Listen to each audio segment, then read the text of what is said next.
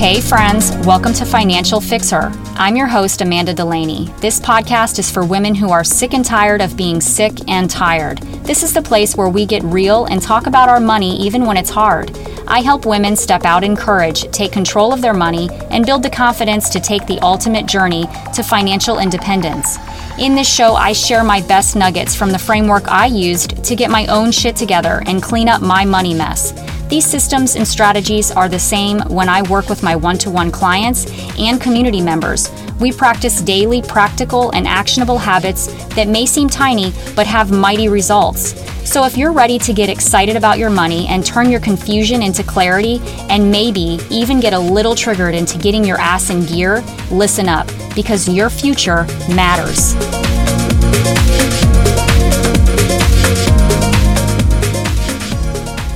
What is up, girl? Thanks for showing up here again at Financial FixHER Podcast.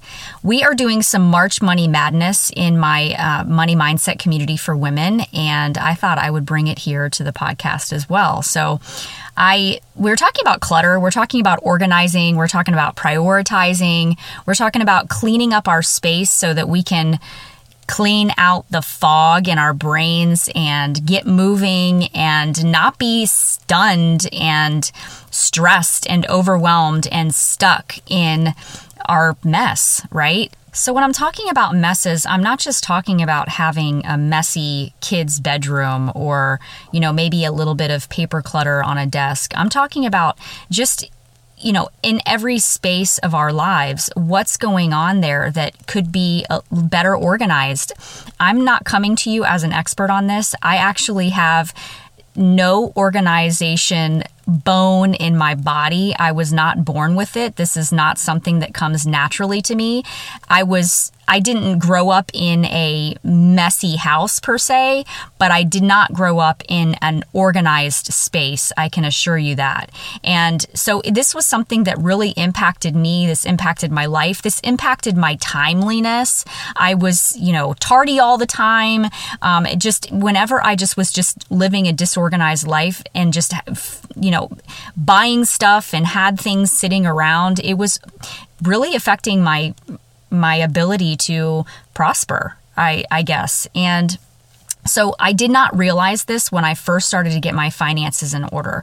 When I first started to organize my finances and declutter my money over time as this started to take hold and I built the momentum and had that cadence going with managing my money responsibly, so to speak, I started to declutter my life as well and clean up the mess around me. It was just something that kind of went hand in hand with getting my money under control. I also got my clutter under control. So I actually wrote this blog back in September of 2019, which is pre COVID times.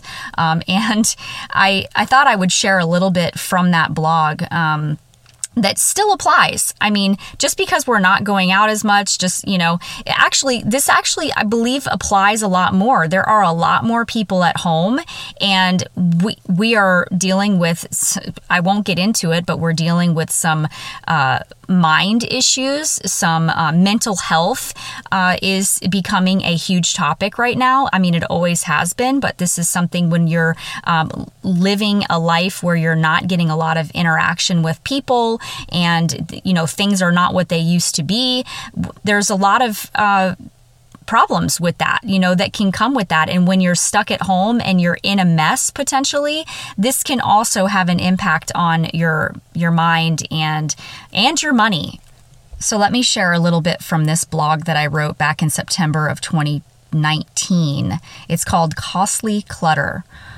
Clutter is untidy, messy, and disorderly. Ultimately, clutter impedes movement and reduces effectiveness, whether it is physical or emotional clutter, it is the result of disorganized habits. But it's more than just a pile of misplaced stuff. It's money left on the table. Although it can't be measured, the amount of dollars tied up in disorganization is tremendous. So I went on to talk about how clutter diminishes our ability to focus. And for those with predisposed focus problems like yours truly, clutter becomes a monster. And we also don't directly notice the brain becoming overwhelmed, but our work results will. When we're overwhelmed and stressed and things are just in the way, and I don't know, we're in our own way, we don't get the results that we're trying to accomplish because we're stuck in a mess and we're not able to, you know, execute on the things that we need to do. I think I'm going to go ahead and touch on the mom guilt just a little bit here. This one's a tough one for me because it really impacted my life as a mother at one time.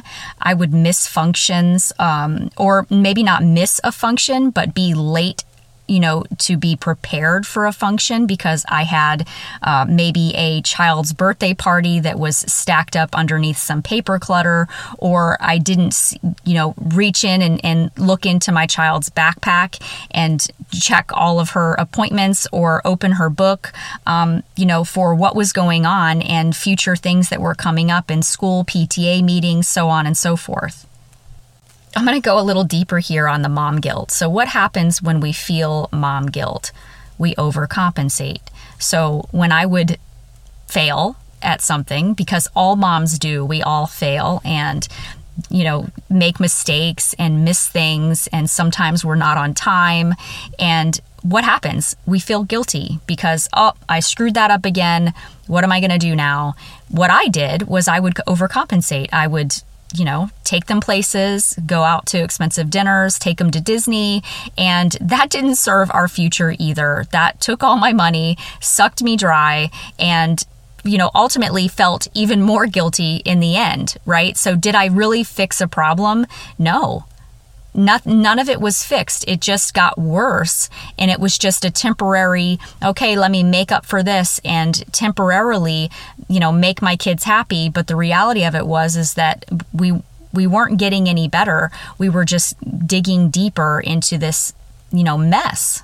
Let's talk a little bit about overstock. How much is overstock, things that you have too much of, costing you an extra monthly rental space, for instance? Do you have a storage unit that maybe you need to be going through and taking a look at what's going on and, you know, some things that, I mean, this, it's one thing if you have a temporary storage unit because you're in the middle of a move or in the process of building a home or you have something that's, you know, a life event that's just happened, such as a death in the family. That's completely understandable understandable. But how long are we keeping those storage units? Are we holding on to them for longer than a year? And what's the reason? What's going on there? So is it something that we can, you know, get rid of uh, as far as a monthly cost? If it's one of the four D's, for instance, death, divorce, downsizing, dislocation, those are all legitimate present reasons for renting extra space, but let's get organized and reduce the use of storage units to short term and stop feeding the nearly $38 billion industry. So I also went on to say, is it retail therapy? Or is it retail torture? A couple of my members in my community have, you know, we talk a lot about uh, these subjects, and some of them say, well, when I feel like I want to go buy something, I just reorganize my home. That's what's one of her tactics to making herself feel uh, better about her space you know reorganizing space and you know finding things and putting them in different places and feeling like you, that that brand new feeling like you just bought something you know so that's an idea. Um, but just going out and spending more money to make changes to your space when it's it's really going to hurt you in the long run is not maybe not the right answer and I know we're in COVID times right now, so we're not going out to as many parties, but in some places things are starting to open up and we are starting to get out again, and this may apply to you. But what about, you know, this example? I can't find a thing to wear to that party coming up next weekend, so I need to go buy a whole new outfit and accessories.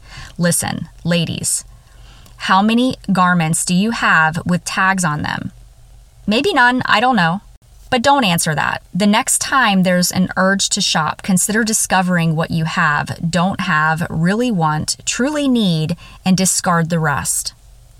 You may not have thought that I was going to touch on this, but what about those overdraft fees? Those are really fun ones, aren't, aren't they? So the banks they're banking on our disorganized forgetfulness. As life continues to get busier and busier, right? Unbudgeted habits will allow our money to control our happiness and future goals, and not in a good way. The effects of a cluttered mind causes oversights, such as forgetting about that auto draft for that annual subscription for that thing that you bought last year. Oh my God, I can't believe I wrote this, but I still think it's funny. The Latin translation for bank is ripa. Be careful not to let the banks ripa you off and get on a budget. I don't even know why I wrote that, but uh, well.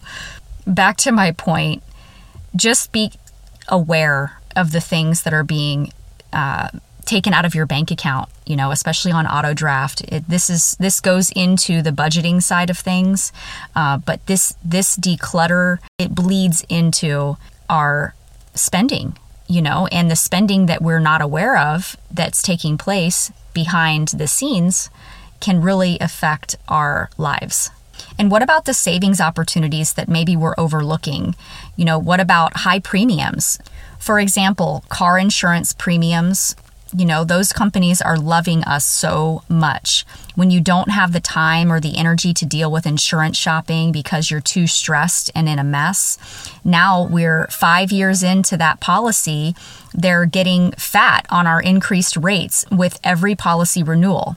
I'll try to land this plane really shortly. So let's talk a little bit about the pay stubs as well. That's another place to pay attention. I've talked about this when it comes to uh, finding more money and more room in your, I guess, more margin in the income that you're receiving. So pay attention to your pay stubs you know, check on those insurances that are being charged. Uh, you know, when open enrollment comes, be a little bit more aware of how your insurance policy works and see where you can save money, such as getting in into an HSA program or an FSA. FSA.